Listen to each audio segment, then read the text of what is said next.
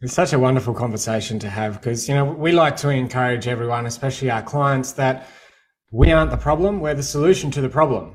If we can just reframe it, have a look at it a bit of a different way, and having all of this knowledge and this, you know, factual based information to apply to that, it's so empowering, because we can move through any situation knowing full well that we're supported 100%. Absolutely. So, Roddy, you mentioned the past 2.5 years. Let's go there for a minute. We see an increase in all kinds of behavioral issues, depressions, right? More suicides. So we see more constellated people. What this all did was it constellated us. And so a common one that I see is anxiety. People have anxiety. Am I going to catch it? Am I going to be sick? Am I going to die? Do I need to put a mask on? I don't want to put a mask. Oh, I do need to put a mask on. And, oh, I can't go out to the shopping center. You know, so it's been hard on us. Mm-hmm. So oftentimes it's the frontal lobe constellation that has been impacted. And that's the circles in the brain are like right back here behind our forehead. And it's the pharyngeal ducts and the thyroid ducts. The two conflict shocks are fear, frontal fear. Something's going to happen. Oh, the government's going to do something now. Along with feeling powerless. There's nothing I can do. So anytime someone has anxiety, we look for those two components of what's going on in them, with them in that moment. That something's going to happen. They're anticipating something and they don't know what to do about it. That starts the frontal lobe constellation, and we see that a lot right now. What were the two again? One was free fear. What was the other one? I missed it. Frontal fear. Frontal fear. Something's going to happen. The other one is feeling powerless. Powerless. Okay. Yep. Being powerless. Yeah.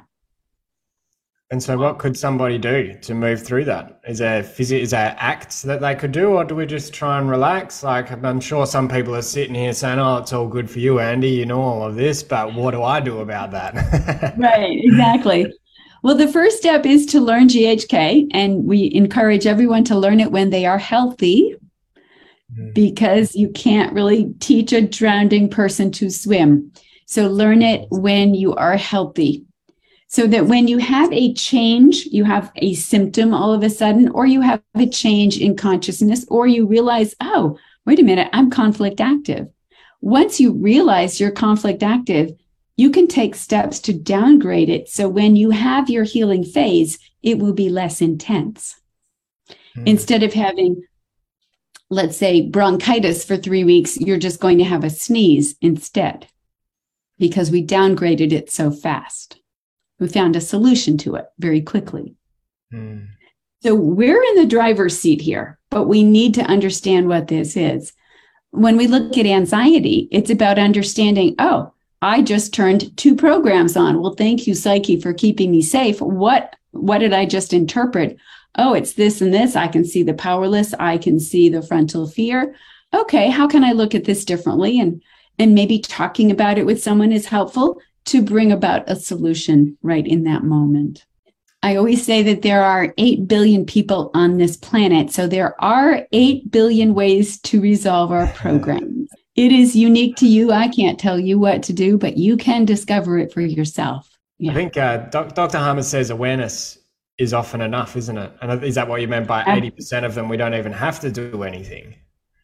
Right. That's very true.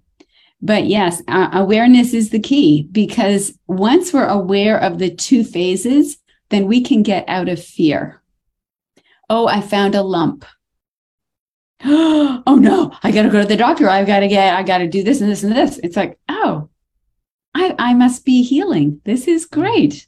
I'm so grateful my body's taking care of me. It's an entirely different way of dealing with your body, of treating your body, of being in your body. It's incredible to think that to find a lump or find something in your body is actually a healing rather than a problem. That's right. We go into and we start narrating and becoming, we become that problem, or that problem becomes us. Right. So then what do we do? Way of thinking. Yes, we then go to the doctors. And what are we doing? We've got fear. We've got a lot of fear right there. The system did a really good job at making sure we were afraid of symptoms of our body. Google, get on Google. The whole system is built on fear. Here we go. There's something wrong with us. There's something that has to be fixed. There isn't. And can you imagine if all the people on this planet understood that? What would happen? The parts that are not in integrity would fail. The parts that are in integrity would thrive.